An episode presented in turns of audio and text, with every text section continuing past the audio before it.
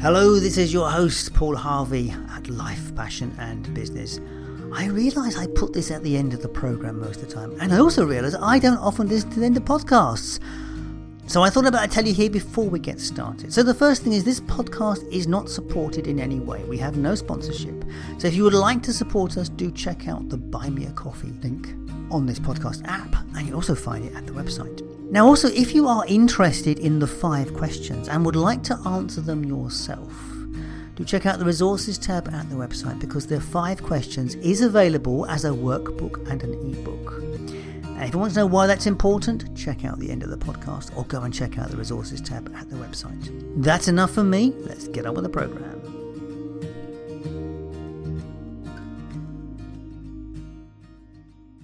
My name is Paul Harvey, and you are listening to Life, Passion and Business, a podcast born out of my desire to find greater meaning in life at the time when I thought there was none. Since that day, I have spoken to hundreds of people, and what I have discovered is that our story is everything. Because what we do, feel, or experience is based on the stories that we tell ourselves. It's time to explore what it means to live a good life. How do we make this experience better? And more importantly, how do we lead the world to a better place? But I also realized that focus on being the absolute best student you could, getting the right grades and everything, impressing the professors, and so on, that is not a path to success in life. And the reason there's not it's not a path to success in life is that life doesn't have a syllabus. Life doesn't have a rubric. Life doesn't have tests that you study for that are going to be on a certain date.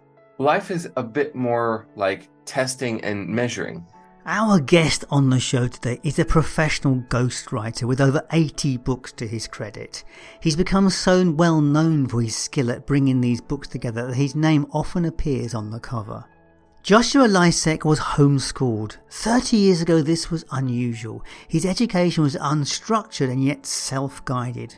Part of it was reading every page of the 1976 bicentennial edition of the Encyclopedia Americana. His unusual education gave him a general knowledge based on just about everything. But it did not stop him continuing into university, where he got hooked on education and collected three degrees, one of them being a business degree. However, by his own admission, he left university with no usable skills. Uh, that did not stop him getting a job in the telecoms industry, working on standard operating systems. He was working on collating and creating standard operating systems. That process served him well as it taught him how to analyze systems and it became the foundation of his work with entrepreneurs when ghostwriting their books. However, he had a sense that Telecom's SOP work was not going to be a career. And that was confirmed by his supervisor, who said to him, Joshua, your skill set is bigger than this job. You should be a professional writer. Taking her at her word, that is exactly what he did. And he went off and wrote several fiction novels, which led to his ghostwriting career. That was 11 years ago, and he's been a professional writer ever since. Our conversation is about his journey into writing, into ghostwriting, and how his work shifted out of the shadows where clients now ask him to collaborate with them and have his name on the cover. We touch on AI and how it will impact writing and how it will change the future of the industry. Apparently, AI is easy to detect, but there are some positive benefits. So let's join the conversation with Joshua Lisec.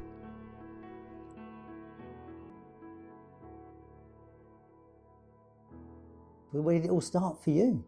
It started with being homeschooled. In fact, here it's the homeschooling is growing in popularity in the states. But back when I was homeschooled, there weren't so many of us. What mm. homeschooling looked like 20, 25, 30 years ago was a bit of self-directed learning from the child, self-generated initiative. For me, one of my favorite things to do was reading the entire encyclopedia Americana, A through Z. We had a bicentennial edition published in 1976. And given that there wasn't a whole lot of socialization and, and uh, let's say social activities in those days, we had to kind of find our own fun uh, as homeschooled youngins. And for me, that was soaking up as much information as I could. Now, what's been interesting is fast forwarding many, many, many years later now, I have a little bit of a knowledge base of just about everything from those early days of reading something. So when someone reaches out to me and says, Joshua, I want to write a book, because I'm a, I'm a professional ghostwriter. When someone says, I want to write a book about topic X, I have been aware of topic X since I was little. You must have some very strange memories of things in that book because I can imagine some of the things that appeared in that encyclopedia are totally worthless and useless today, but they must be very, very weird things that they had written about. I mean, I can remember Encyclopedia Britannica was just as weird and, and, and to some extent quite colonial, I seem to remember. So um, it is a snapshot in time, those books, aren't they, really? They are. Yes, yes. Very different from, from Wikipedia obviously following through this childhood thing how long did you how long were you homeschooled for? My entire my entire life frankly from, from the beginning through uh through you know teenage years how did that how did how did you mesh and dovetail into the modern world that requires you to have you know bits of paper and those sort of things? I was able to get college education. I have th- i have three college degrees oh wow. uh, from from from from universities. And it turns out going from being homeschooled to going to a public college or a public university is a significant step down in terms of academic rigor. It was a bit of a cliff, in fact. And I was shocked how little anybody else seemed to care about scholastic accolades and whatnot. It was I'm here to get a I'm here to get a good uh, good education so I can get a good job that that seemed to be how low the bar was for the average person. Even those who had perfect uh, GPAs or grade point averages there, and and I, and I certainly did. But I also realized that focus on being the absolute best student you could, getting the right grades and everything, impressing the professors, and so on. That is not a path to success in life. And the reason there's not it's not a path to success in life is that life doesn't have a syllabus. Life doesn't have a rubric. Life doesn't have tests that you study for that are going to be on a certain date for the most part. And you have to regurgitate proper information or communicate an essay or put together your research report. And you know exactly what the criteria for grading are. Life is a bit more like testing and measuring. And I've since met several engineers and work with engineers. And the engineering profession is antithetical to academic focus on having the absolute best, let's say, success one can, which was me. Engineering is data flights, data tests. What can we get? What can we glean from this it's iteration. Well, it's the same as science, isn't it? It's like how do we get closer and closer to the goal? How do we how do we uh, how do we shave off a bit more time off that, and how do or how do we make a bit more precision in that? It's those things, isn't it? It's I guess. It is. It is. What? What? No, uh, that don't work at all. Let's try something else. yes. Yes. Exactly. And and you iterate. Well, what what what part of it didn't work? And you and you analyze which part of it, and then you you continually iterate. Whereas in let's say those focus on academic excellence and and achievement when you have a, an essay when you have let's say deliverable hmm. and there's not testing and measuring in the face of uncertainty it's not real preparation for life in my opinion and from my perspective because everything is uncertainty everything is risk assessment everything is a quote unquote data flight you know which comes from so aerospace engineering. So let's just jump back a bit. So you went to university. You found it easy because everyone else was. You, you work. You were used to working harder. What did yes. you come out with? Almost zero practical skills okay. for the workforce. Okay. Um, I had one class that was like I think it was called a, a capstone course, and it was a local businessman and entrepreneur who had donated money to one of the universities, and it was kind of his, um, it was, it was within his purview to kind of prepare all these young adults for what life in work was going to be like once everyone finished. And it was a bit of a wake up call because he he said to all of us, you know, much of what you learn at university does not apply to getting a job because employers don't care what your GPA was for the most part. And I was, what? they don't. What what have I been working so hard for? He said, no. Can you do the job? Do you come in with the skills necessary? And I thought, how come no one's told us this? That just shows how how how, how naive I was. Like, obviously, ability, capabilities, and abilities, uh, and experience and speed to well, getting up to speed in any type of uh, a job or or work um, is supreme to the let's say skill set which allows one to excel academically which was me which was a lot of people. Um, and yet here was this fellow who was the very first person to say you know that matters. Can you can you do the job he said we're we are looking for people who have the experience who have the job well how do you get the experience well you get the job how do you get the job you have the experience how do you get the experience you, well, you get the job and he said, now that paradox, that chicken and egg, you have to figure that one out, figure that one out yourself. He said to us. And that's where they they turn up. We can have an in- internship, and they'll do that for you can do that for free, and then we will then you get the experience. Yes, there is a there is a significant amount of unpaid labor in the in the book publishing industry in the yeah. Western world, and in I the have, art industry, and in every other industry, those things. Yeah, the music industry, all sorts of places. Yes, absolutely. So what happened? Did you go and work with this guy? Uh, no, I um I I earned a a, a full ride scholarship that his company had had put into the university. Again, just just the focus on the academic excellence. You know what what can I what can I do to get? And I I got I got quite a few scholarships. Um, and that was that was nice. Frankly, it was still a bit of putting off quote unquote the real world uh, uh a, a, little bit because it's not exactly like it's not exactly one to one with what you need to win deals or let's say win or new business inside of inside of the real world. I will I will tell you, Paul, the most helpful business framework I learned to help me make that transition from the academic mindset of memorization, regurgitation was a business framework I first learned about from a Harvard Business Review piece by Clayton Christensen called Jobs to Be Done. Now, I believe a fellow named Tony Ulwick out of a company in San Francisco it was the first to come up with the jobs to be done concept.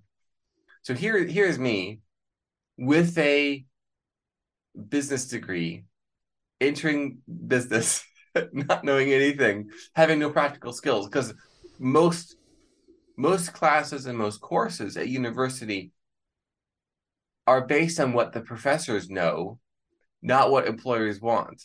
So there is a there's a horrific misalignment, and of course, colleges and universities aren't rewarded for job placement; they're rewarded for giving you a credential they have to figure out what to do with. Right. So there, there's a serious misalignment and incentive misalignment. I can remember my own business stuff I did. It was all about break even points and these bits and pieces, which so you go and work in a company, you don't know any, need any of that. Yeah. What you need to know is how to talk to a customer. Yes. And, and how to make someone and how to make someone who's unhappy happy. How to, how to how to um, fend off the uh, the angry customer and, and keep them sweet and make them better. Sure thing. Like how, how to quickly learn your way around a sophisticated enterprise software using it for specific business purposes. Yeah. Uh, how do you solve business problems? How do you collaborate with people who don't like you? Uh, yes. How do you perform technical support live with an irate person? Or how do you negotiate? How do you make a deal? How do you draw mm. up a contract? But these are uh, human these are human qualities. They're not necessarily business qualities. They are in a business context. But what they are is about learning to navigate human relationships. That's right. And pro, you know, pro, project management being another one here. Oh, yeah. Big one. Other courses on anything? Maybe, maybe things have changed in the last uh 10 11 years since i was out of uh, university it doesn't seem so from from there, I think there is an awareness of it. I think there's more of an awareness of it, isn't there? But I, I, guess they think those qualities are natural with people, but of course they're not always, are they? People have to. Yeah. But getting back to your life and the journey you're on, so you you went into business with a with a after a business degree. I did, yes. Nice. The- What did you? What industry did you choose to go into? I ended up immediately in telecommunications, Mhm. but it that's a bit of a misnomer because I wasn't quote unquote doing telecommunications. What I was doing was designing a knowledge base of standard operating procedures, policies, best practices, so that the company could lower hiring costs, lower training costs, and save time by having over 300. Here's how to do this aspect of this job step by step with no step skip. That was extraordinarily helpful for me because as I would eventually begin ghostwriting nonfiction books for CEOs, business owners, and entrepreneurs, what I would be doing is documenting their system, their way of doing things, their operating formula or framework. And when you're writing a book, or rather when you're reading a book, you want the author to have thought through it, how to do it step by step with no step skipped. And so now when I'm ghostwriting a book and I'm, and interviewing the the author, it's not just okay, well, here's a chapter on this aspect of it, here's a chapter on this aspect of it. It's how can we take the reader who is a complete stranger to you most likely and get them up to speed and able to competently do and get the result you're promising with a step by step with no step skipped ordering of the information just like a standard operating procedure that I wrote many years ago would be read by someone who graduated college with a degree and had no practical skills. It does amaze me, and I've got some pretty thick tomes on my shelf on, on various subjects, particularly ones around um, human development and that sort of stuff. And then the books themselves, literally a quarter of the book is references. And it's just thinking about that level of that level of of sophistication and management to have all those references, page references to where they quoted it or where they where, of the source materials. Just amazing that someone does that. I mean, I guess that must be a big spreadsheet or or something. Is that what it, is that how it's done? Yes, in this case, it was a um, it was sort of a private intranet. It was a it was a wiki. Yeah. So like Wikipedia, of course, is kind of an encyclopedia, right? But it was Yeah. it was a bit like that, where everything was nested information. So here you have the different departments, department level, Yeah. and then there was role level, and then there was task level. And so someone who was starting a new job, let's say in, in technical support, for example, and this allowed us to hire people who had just graduated with like an English degree, knew nothing about telecom in the industry or anything whatsoever. And they would just watch these videos and follow these instructions that I had written up, and they would be able to competently do the job. So it, and, and it was a, it was a sort of a training experience. So did, was this a one? Was this a, a contract you were on, or was it a, a long term job? Because imagine you get to the point where you finish the job. there was quite a bit to do while I was there at that company, but I realized early on that there was not going to be the career path I was, Hmm. and frankly, my generation was promised. Hmm. And I gave a TED talk about this, by the way, that the best way to get what you want out of your career is to create your own. And what that meant was there was a moment, not quite a year into my employment there, where my immediate supervisor, boss, you might say, she took me aside and said, Joshua, you don't have a future here. And the reason you don't have a future here is because your skill set is bigger than this job. My advice, if you want to make it big, go be a professional writer. Hmm. And I thought, wow, okay, I guess I should do that. And so I, a few days later, I turned my, my resignation and have been a full time professional writer since then. How many years ago was that then? That was almost 11 years ago. Now, I had I had been doing a little bit of freelance writing on the side. And I and I had and I'd gotten a book deal for two novels that I'd written from a small independent press uh, at that time. Hmm. So I wasn't entirely new to writing for dollars, let's say, words for cash, but it was not anything close to like, hey, this is going to be better than a uh, a full time, you know. Was uh, this writing employment. fiction or non-fiction? The novels that I wrote were fiction. Mhm. However, I parlayed that into working in the nonfiction space because there were several people who read my novels who reached out to me afterwards and said, Joshua, I so enjoyed your book. Can you help me write mine? Because I've wanted to write it longer than you've been alive. These are older individuals I had these conversations with. I'm curious why they would reach out to you as a fiction writer to have that conversation. Because there are so many, there are so, there are so many people that write novels, that, uh, or people that are book specialists or book helpers. Why would they choose to write to reach out to you? There must be something about it that attracted them. Yes, it was because a they wanted to write their their memoir for a number of a number of years, Okay. had difficulty at it, and couldn't get beyond autobiographical thinking, like the Wikipedia version of your life. Such and such was born here in this place Mm, to these yeah. parents, and blah blah. Nobody wants to read that, but they read my novels and thought, "Wow, this guy can write." I wonder. He helped me with mine. Hmm. And the conversation went like Joshua, the way that you have these characters and these settings and these these experiences and reflections, can you do that but for my life story? Was the was the question. Uh and lo and behold, that's how I became a professional ghostwriter. Now, Mm. here's the thing.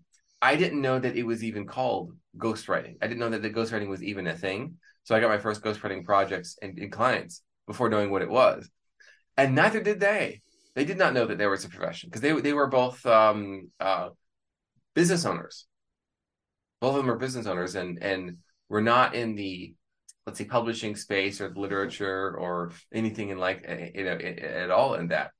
And here I was having come from publishing and knowing about that space, and there was that sense of well he he did he did he went all the way down to the end through uh, up and through publishing. And here he is signing books and you know on on author panels and all this uh fun stuff here. That was meaningful to them and so they not knowing what ghostwriting was just said joshua can you help me with my book too? And i said okay sure i'll help you. And i've been saying that ever since. So, how do you write in someone else's voice? most people have the same voice i have found. And usually when someone tells me joshua it's really important that this sound like me. It's really important that it be in my writing style. That's a tip off we might also call a red flag that they have no author voice that their quote unquote writing style is rambling nonsense it like it is then. Yes. And if their voice is rambling nonsense, having reading having read, you know, if I could read something else that they've written, like perhaps it's a, an article or an email newsletter or a speech that they've given, and I recognize that, I think, oh, okay, we have we have an ego we have to we have to handle here. So usually someone's obsession with their author voice is is uh directly correlated with the size of their ego. And that ramification is they will be a difficult client. It's about how precious they are with their words, isn't it? At the end of the day, I mean, I, I've dealt with clients before that insist on a particular word stays, and I'm going, it's not needed. You know, we have this argument over a flipping word. You think, so, hmm, that's right. That's right. you know, it's, it's so it's, you know, it's as you say, it's it's about people have that, that they attach a lot of meaning and value to it. So, um, um, how many books have you written now? Then, Four of my own under on my own name, yeah, but 84 for nonfiction clients. that's that's quite a few a year, isn't it? That's a lot. That, that's, yeah, that's, that's roughly seven to nine books uh, a year. Yeah, you must spend a lot of time sitting on your bum typing. Yes. And where's the passion in it all for you? What what's driving all of this? I saw my literary dreams come to pass. I was 20, 21 years old. Most people that I ghostwrite for, like those two first clients, have wanted to write their book for that long, but just never gotten around to it or never quite figured it out. Maybe they took a, you know, an online writing class or they hired a book coach or perhaps they even reached out to a ghostwriting agency and got something back and they said, I don't know what my book is going to be, but it's definitely not this. I've gotten a lot of those. I once had a ghostwriting client that I was the I was the eleventh ghostwriter, not that he talked to, that he had hired for the project. He spent a lot of money on that project. Yes, yes. he was a, a Silicon Valley venture capitalist, so he could afford it yeah the, the the the budget was larger than larger than usual but it um it, it it had to be right and not others had quite figured it out yet which is a good segue into what a lot of people are asking me about now which is the effect of ai on authorship book publishing that whole it, is interesting how that where that's going to go absolutely interesting where it's going to go um yes i'm more interested in what ai is not going to effect, but it is not, not going to impact. And I, I can see I can see Amazon doing very well out of um, instant books. You know, like you, you can see like Amazon give me a story about this and this and this, and it just goes and writes it for you. And there's no author to pay, and they just ching. And for some people, that will be good enough. It's not going to be prize winning, but for someone who wants some packed fiction or some more salacious material, I'm sure Amazon will be delighted to help them. Sure thing. Sure thing. There's something to be said for what text generators are able to do.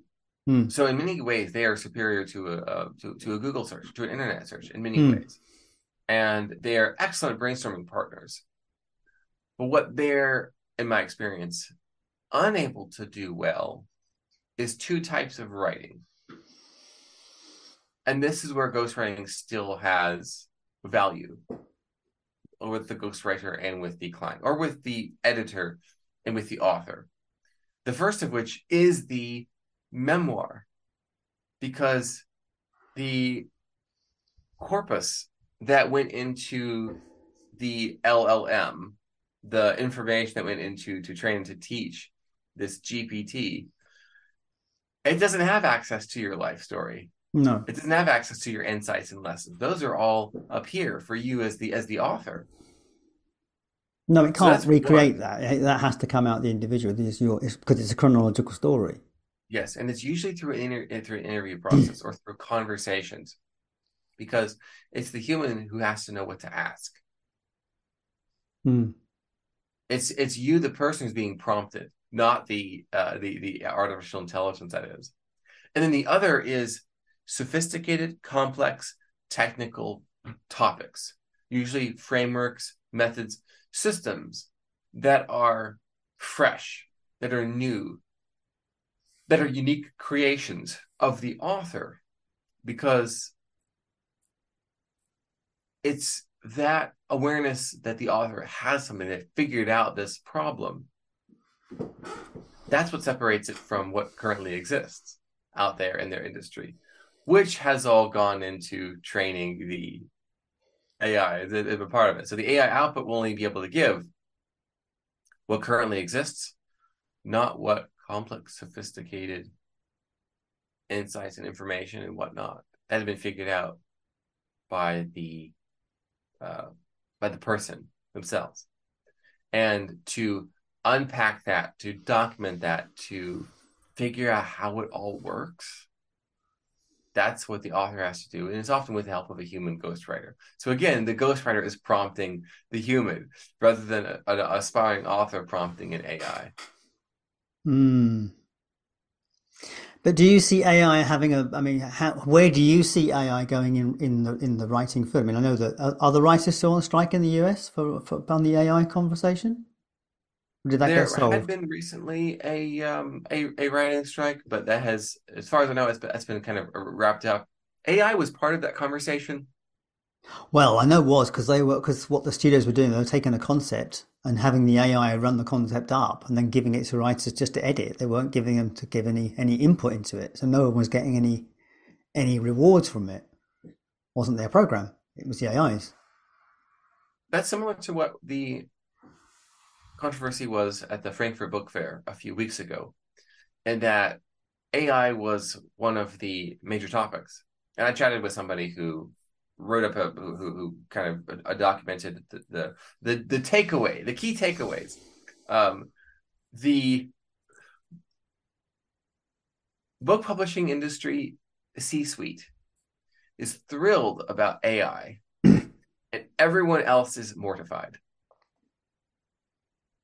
Again, those who work in the industry, and it's because AI enters or brings speed into the workflow for everything. And there has long been a expression when it comes to product design that you can have something good, fast, or cheap, pick two. AI brings all three. And in many cases, it's free. Now, you still need a human in many of these workflows, be it outlining something, be it designing initial concepts that a human can then iterate on or But they don't get paid royalties, do they? They get employed as a job on the process. That's the problem, of course. And another another concern is that output of an AI is not copyrightable. Ah, that's good news. Patentable. That's good news. If that's the truth, that is really good news. Because then that stops it becoming mainstream. There's still quite a bit that, that AI is capable of doing. Mm. That the out the output directly of which is not going to be. So if a company is... commissions an AI to write a book for them on a topic, and then chooses to publish that book, if they stick a name on it, and not I don't don't admit to it being AI generated, they've got copyright. Yeah.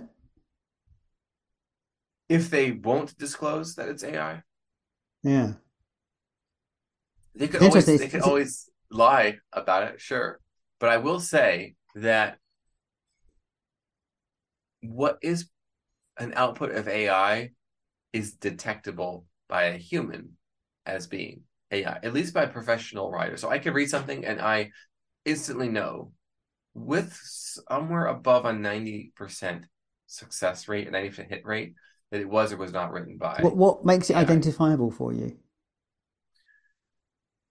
AI written text, be it a chapter, an email, what have you, they will often use the exact same language or word pattern over and over and over. That's the first thing. So, for example, they might say, one paragraph begins. It's important to understand that verb, comma, verb, comma, verb, for example, like doing this and doing this and doing this. So gerunds, right? And then the very next paragraph begins. It's important to understand that gerund, gerund, gerund. Wait a second, that's that's not right. What's going on there? Hmm. Why did the why did the next paragraph begin the exact same way as the previous one. Oh, I see. That's one. The next is that the app chat GPT and those that use what's called GPT three and three, GPT three and a half, even GPT four, they write similar to how you would imagine someone who has a book report due in the morning for a book they didn't read. That's the level of depth of understanding presented by the student hmm. that is also presented by chat gpt particularly if you're prompting it to write you a book on something hmm. and it's going to remix information that's already existed yeah now here's the thing hmm. remixing information that's already existed can be extraordinarily helpful from a workflow perspective. So using AI in workflows, like for example, take you know turn turn this meeting recording into a transcript that's edited and has a five to seven bullet point list task task list created that's automatically put inside of our project management tool called Trello, for example, with words on these topics being assigned to people in specific departments based on what the AI reads the task as being about, and then those people are then emailed. That is incredible hmm. saving of time that hmm. AI does inside of this workflow. Uh, that's absolutely amazing. Hmm. There's not any concerns around the copyright there. No, because it's it's it's frankly it's moving information from one form to another hmm. quickly in a way that a human would do manually. It's a bit like oxen and plow versus a tractor. A human is still involved in this, but the productivity of a single human is astronomically higher. And what's interesting is that the more capable of a professional someone is in their domain, the more useful AI is to them. So the better a farmer you are, for example, the more you will get out of using a tractor instead of a, a plow. And they use AI as well on their tractors these days. And they exactly, have all sorts of data telling which bit of the, how you know how the field is different as they go over it. So, yeah. so what what is it that, as I said, you what, what, did we cover where your passion is in this? How how you get passionate about the, the doing these creating these books for people? Is, how do you get fed by it? It was it was that uh, Paul when I was uh, basically a, a youngin. Yeah, just fresh out of out of uh, adolescence into the real world. That's when I had my literary dreams come true. It turns out that you have a lot of time as a homeschooled kid without many friends and without much of a social life. You have a lot of time on your hands. And that's in addition to reading, I fill that time with mm. writing. That's mm. where the the novels came into came into play there. Given that I had fulfilled what for many people is a lifelong dream, and I did it twice, of course, it became fulfilling to help other people mm. do the exact same, to have their book in their hands. But do they feel it's their book, given that you've written it for them? Yes, every time. And the reason they feel it's theirs every time is because it's their story, their experiences, their ideas, but it's the best literary representation of their ideas. It's the best way to say it, which I have as a trademark, by the way. And they feel more proud of my work for them than they had of their own first attempts at it because it's right. Mm, nice. Yeah, yeah. And it still gives you a buzz completing a book for a, for someone. Yes. It's nice to be happy in your work. That's all I can say. Yes. So you mentioned success at some stage in this conversation. How do you define success for yourself? I think success is more or less like engineering. Because what I do is I I because business is business is a type of engineering. I think book writing, book publishing, it's a bit of, of, of engineering where there's testing, measuring, iterating, trying this, trying that, so on and so forth. It's not it's not at all like uh, academic success, which is okay. Here is a bar, you have to meet it. Get, get, get 100%, get an A plus on your exam, for for example. Um, as this as defined and decided by someone else with this rubric and this syllabus. You know, here's here's how you're being graded, and here's what you're going to be graded on. That was my old definition of success, and then applying that to life, you realize that life isn't isn't that way. There's there's no mm-hmm. syllabus or rubric to life, or exam, or or scheduled exam, or end of the test. Success is more so.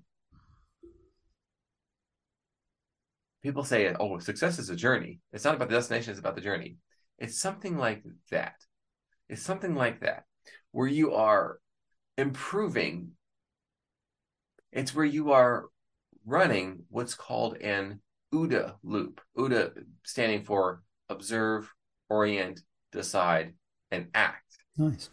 And the most successful people in life are able to quickly run and then rerun OODA loops in any domain where they observe what's what's going on, what are the factors at play, what's going on, where you orient yourself in it. Well, where am I in this industry, in this project? What's my orientation? Where where am I stationed? How far along am I already? What do I already possess? What versus what do I lack? And then you decide what to do next. And it's something that goes into the decision making process. How do you analyze the risks and the probabilities? And then from there you act. And then you observe what the outcomes were, what changed, orient yourself in it. And then you continue running the, the, the, the loops. Entrepreneurship is OODA loop running. And those who are least successful in business run the slowest OODA loops.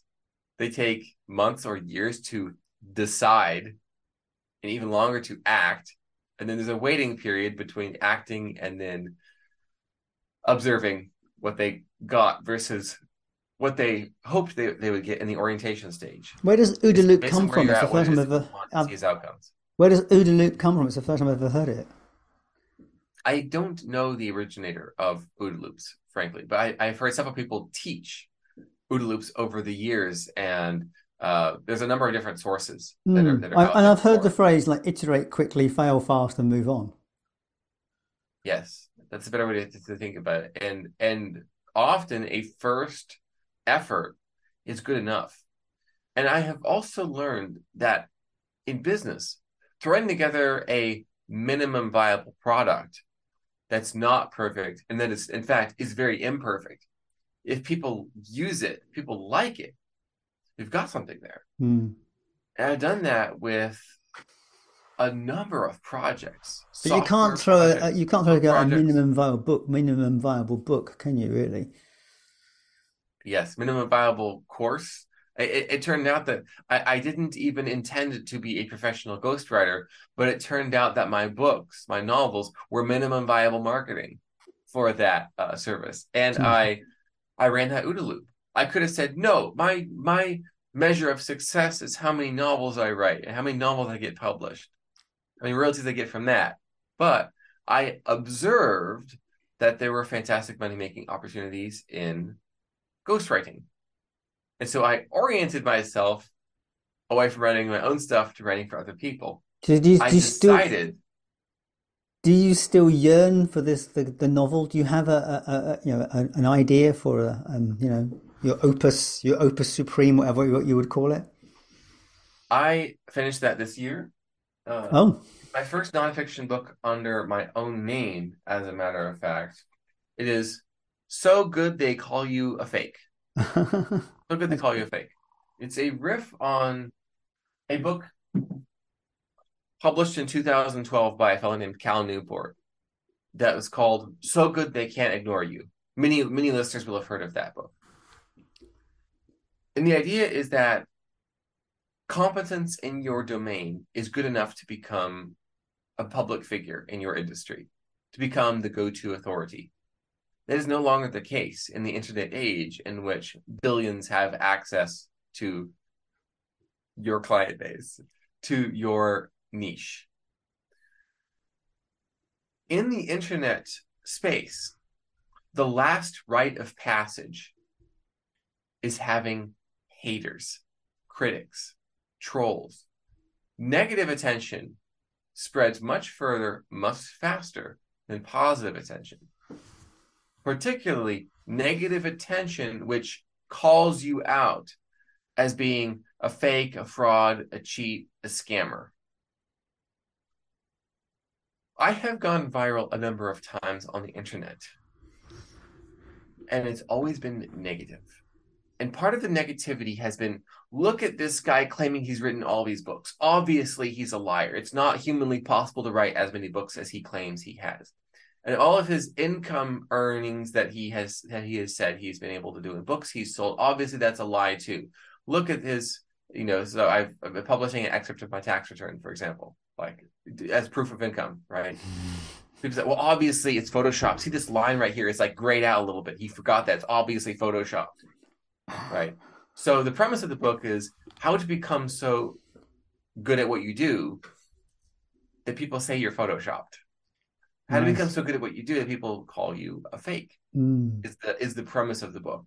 It's mastery in your profession by another name. Clever. Mm. And that's Wow. my, my magnum opus, released uh, June 15th of this past year, 2023, which is the 12th anniversary of my very first freelance writing project. That I ever wrote. Nice, nice, nice way to celebrate. Well, the details in that book will be in the show notes, so people can have a look at that book. So, moving on to my questions, so we get through the so we get through the standard questions. Otherwise, we otherwise we leave gaps. Uh, Con- contribution. How do you see you contributing to the world? I have had significant influence Hmm. In the marketplace and in society. And my hand has been invisible in those regards. Much of my early work is covered by non-disclosure agreements, although some of my some of my recent stuff, as my own personal brand has has has grown, more and more people have wanted me to be affiliated with it publicly because they will sell more copies now, uh, which is kind of kind of fun. Yes, when you're more famous than the person you're writing for, is a bit a bit weird, isn't it? Yes, well then, well then they want my my, my name associated with it in some way, so they will sell And you, then you get to pick and choose your projects in that case, don't you? Yes, the impact that I have is wild because it's not like okay, billions of people believe X, let's say. It's more so it's now common in this industry and that niche in this market amongst this group of people to think this way about the problem Hmm. and to use this language to describe it to, to, to, to think of it that way and it's just it's it's ubiquitous and yet it's traceable to me in my work over the last 12 years. Writing 84 80, 84 books i think at this point. Like i've written more books than most people have read and i've forgotten no i've forgotten more books that i've written than most people have ever read a- in their Hmm. adult lives at this point. So people ask me josh have you ever written a book on organizational culture? Yeah probably six seven maybe. Like really and i have to think about like, How oh, do no, you it's- it's how do you um, stop your own thoughts coming through on these books when you're writing something like that? oftentimes they have to. And that's a good thing. Because i've written so many books i know what readers like and what they don't like. Where they want deeper knowledge where they don't want the author to go deeper expand on something versus not expanding on uh, something. And so having someone write your book who's already written so many means that all of the early bird mistakes that the book would have that would doom its commercial viability are not present. Hmm. They're just not present in the book. And what they get is the most commercially viable version of the book that they can use for their business purpose. Yeah. So the number one most common type of author I work with is somebody who is a CEO or is an entrepreneur or is a business owner. They are highly capable at what they do, and yet they are not recognized as the quote unquote go to authority in their space No. because their profile is lower, it's smaller. It takes them a while to ha- handle objections, close the sale. They're constantly having to say the same thing to clients and potential clients year after year after year, dish out the same advice, answer the same questions, give the same interviews. And it's just becoming a bit of a Groundhog Day, Yes. referencing the uh, Groundhog Day Bill Murray movie and they're they're a bit done with that. So what they want is a book, which is their magnum opus, which is their masterpiece, their story, all rolled into one. It's their system, it's their standard operating procedures, their knowledge base that they can reference. Um, I have I, one one client. He described his book as his own Bible for his consulting business Hmm. he can show up and reference chapter and verse or more, more so in this case, uh, you know, chapter, section, page number. Yes. Of what of what to do, which makes his job all the easier. And what he does now is he will just simply mail a copy to a CEO he wants as a client. He'll say, "Hey, I think you'll get a lot out of this book, particularly chapter four. Yes. Start at pages six, page, pages sixty-four to sixty-seven. Yeah. This, try this out inside of your uh, inside of your with your team next week. Let me know how it goes. Right? Is it, dude? It worked. Let's talk. that, by the way, is the best way to generate sales qualified leads of all the ways that could be done with marketing, advertising, marketing, sales. Sending a prospect your book and telling them what page that to, to read that's going to be most relevant to them and helpful, and then to try that right now. There's nothing better than that. Well, it's so unusual, isn't it? And someone's taken the trouble to send them a book. It's like, wow, you know. Hmm. And I Versus guess there's everyone the... else who's cold messaging them on LinkedIn. Let's say, "Hi, name."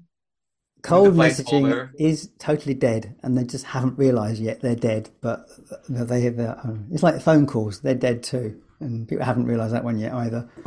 But it's like yeah. And I've had this conversation with them. Why do you think you randomly calling me is going to do you any good? Anyway, there we are. So how do you on the on the contribution thing, which I think is brilliant, where your way of working because it is true. It's what you're saying about the contribution you, you give to people. How do you contribute to yourself?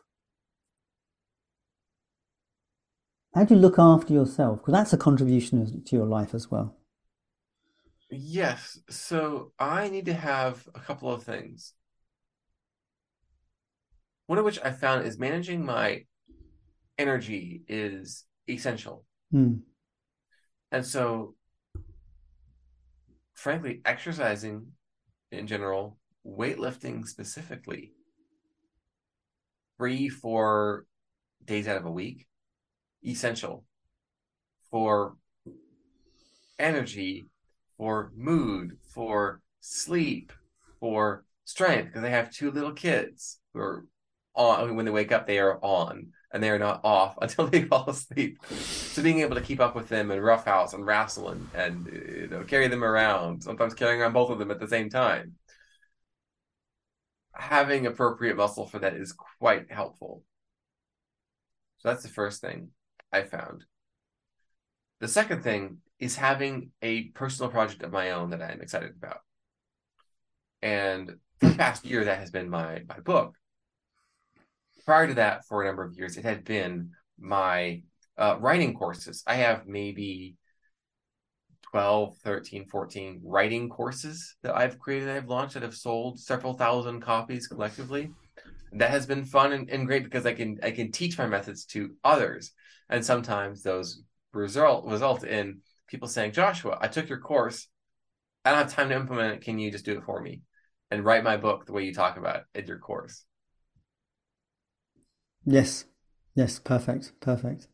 It's interesting to see. It's nice to hear that you look after yourself because I think that, that's one thing I notice with people is that the the ones that I, I think have got the things sorted who have noticed that the contribution to themselves is important. It's so easy to give, give, give in the world, and not so easy to actually give to yourself. And I think those things are really valid. So yes, it's knowing what it's knowing what you you personally need. What's the bare minimum and doing it. Yes, it, it is hard, but it's a decision. It's not. Oh, I really want to do this. I need to do this. I, I I really want to need to do this. I really need to want to do this.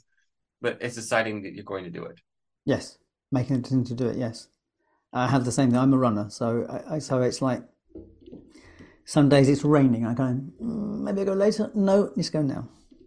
It's hard, but sometimes you have to do it. So let's cover the point of meaning. What are you doing it all for? Why? Why do you do it all? How, what does it all mean to you? What does life mean to you? What life means to you? What life means to me is a fascinating question because I haven't quite figured out anything beyond a, to use internet speak, a TLDR or a too long didn't read, or what's what's the gist? It's something like creating order Hmm. out of the chaos, doing what you know you need to do, doing what you know needs to be done. And those two things take you really far. Notice, since humans as a species, or different species of humans that have existed, when we consult with archaeologists and paleontologists, what they what they and anthropologists,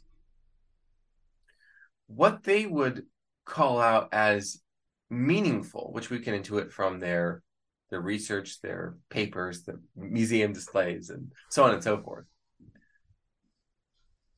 What humans have always found meaningful, since humans could find anything meaningful, was creating order out of chaos and doing their duty to one another. And often that took the representation of tools, talismans, and treasure, the three T's. The oldest artifacts that in some cases go back hundreds of thousands and even a, million or so years are those three things. So, what are tools for? Tools are for remaking the natural world into our own image. It's taking the chaos of, let's say, of a green space and cultivating it.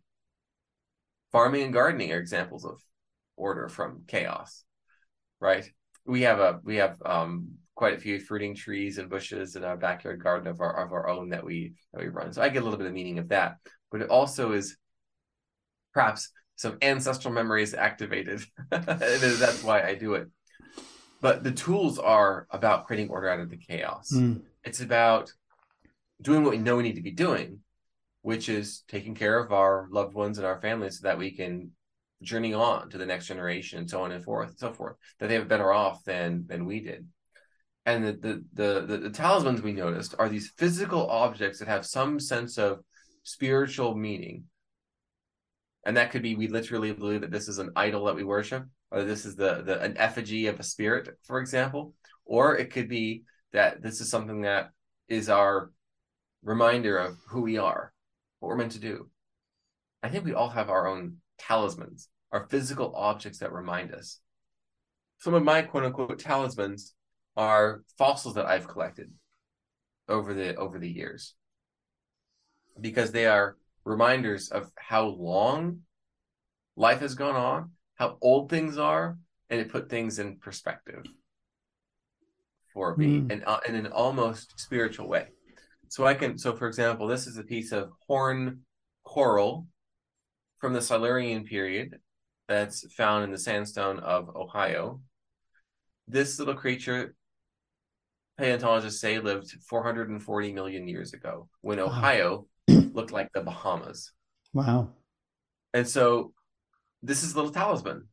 If I meditate on it, hold it, look at me, it is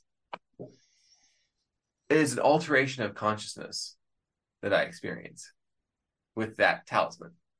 Hmm. And then, of course, there's treasure. Treasure meaning objects that have inherent value, such as obviously the most ancient ones being food sources, the hunting, hunting and gathering, and, and, and, and protecting those food sources, but also eventually surplus.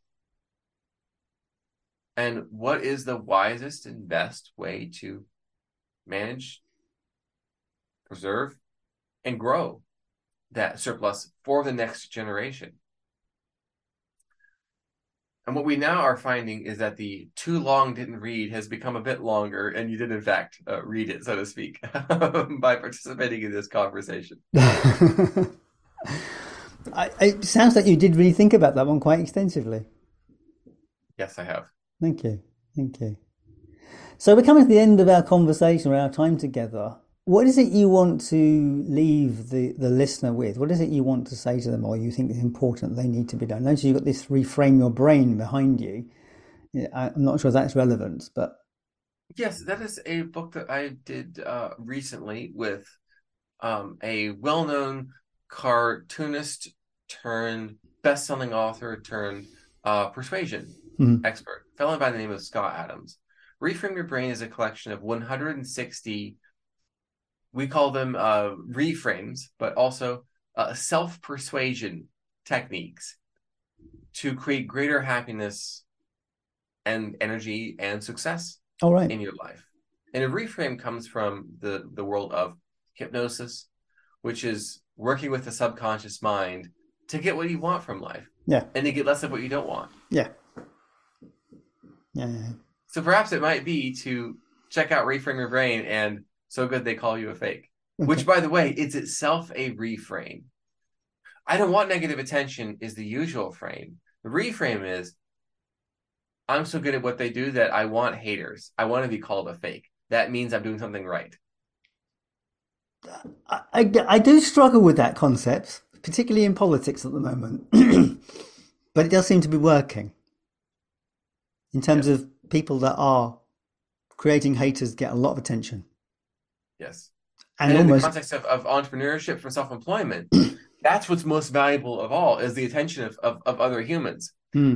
And so I have had as firsthand experience people calling me liar, cheater, fraud, scammer, fake, etc. And then sharing that far and wide. And then, hey, I saw people saying a bunch of stuff about you. I checked you out. Good stuff. Um, I, I bought three of your courses. That that is the that is the story of my uh, of, of my life since kind of becoming a micro niche uh, celebrity and influencer in my own right. well, that's, that's fantastic. So, is there any final thoughts you want to add to this conversation? I would hook back to this tools, talismans, and treasure concept for creating maximal meaning in life. Hmm. What are the tools? Like, I mean, I mean, physical tools, not not software. But what are the physical tools that are most meaningful for you that create order from chaos? For me, one of my tools is a 50 pound kettlebell. Hmm. It creates order out of the chaos of my mind and body, frankly. Of of modern, postmodern life. Hmm. Treasure our garden, and fruit trees, and fruit bushes, Mhm. and the experience of taking our kids out and basically having breakfast from our own land Hmm. Nice. during the summertime and in the fall is fantastic. And then what is your talisman? What is a physical object that brings you awe and quiets your mind? This, of course, is why Roman Catholic believers have so many literal talismans. Same with Orthodox Christians. And it's not just those religions, but other other religions have physical objects that are windows into heaven, for example. Because it's something you physically you can touch. You can't touch the creator, but you can touch this thing as as a as a substitute Yes. for. Or an abstraction like a Hmm. doctrine. Hmm. Because I have a couple of icons my, my myself. They're they're not as meaningful to me, frankly, as these fossils, since I I found them myself and there's a story behind them. Sometimes I found them with with my son, taking my son. You know, he likes to explore. Uh, it's well. always the story that's attached to it. That's the same. Anything is about the story that's attached to it is more important than the thing is the mnemonic for the story yes. and and, and the, the journey we have with it. So, how would people connect with you? Should they want to have a book written or find more information about the courses and things you do? Yes, I'm over at lisecghostwriting.com, Mm-hmm. L I S E C. And then my, I've, I've over three, maybe 350 videos on all things book writing, book publishing, writing, persuasive writing, marketing on my YouTube channel. Nice. Uh, again, at Joshua Lisec, TikTok as well, Instagram at Joshua Lisec. There, you know, depending on whatever your favorite platform is, you'll find my video content there. But my most up to date and interesting shenanigans are over on the Twitter app now called the X platform. Well, Joshua Lisec, thank you so much for being on this journey with us today. It's been a great conversation. Thank you. My pleasure, Paul. Thank you. All the best. And that was Life, Passion and Business with Paul Harvey and my guest, Joshua Lisec. If you would like to connect with Joshua, do check out his website, which is lisecghostwriting.com. You also find him on Twitter, Joshua Lisec, on YouTube, LinkedIn, Instagram, and TikTok. Now, all those links will be available at the website lifepassionandbusiness.com. Hopefully, you have been following this podcast for a while and have explored the five questions for yourself. But if not, what's stopping you? You know, after hundreds of interviews, I can say with a hand on my heart that having answers to the questions about our passion, a picture of success, an awareness of contribution, thoughts around the one question, and a sense of what it all means, that is the path to a good life. Now, look, you don't need me to tell you that our world is changing faster than at any other time, certainly any time that I can remember. And we must be sure to know who we are and what we want out of this journey because we will not get it unless we choose it. So please give it some thought because you know your future depends on it. And if you'd like some help with that process, do check out the resources tab at lifepassionandbusiness.com where you will find the 5 questions ebook and worksheets. Now this stuff is packed with exercises to help you on the journey towards self-discovery and it's at the amazing price of just $12.99. So do check that out at the resources tab at lifepassionandbusiness.com. Now, finally, has this podcast been useful to you? If so, please consider giving us a five star review on the app of your choosing, and of course, sharing it with a friend, because that's how people like yourself find good podcasts. And that's it from me until Sunday. As always, thank you so much for being here with me on this journey. I so appreciate your time and attention. I'll catch you next time. All the best.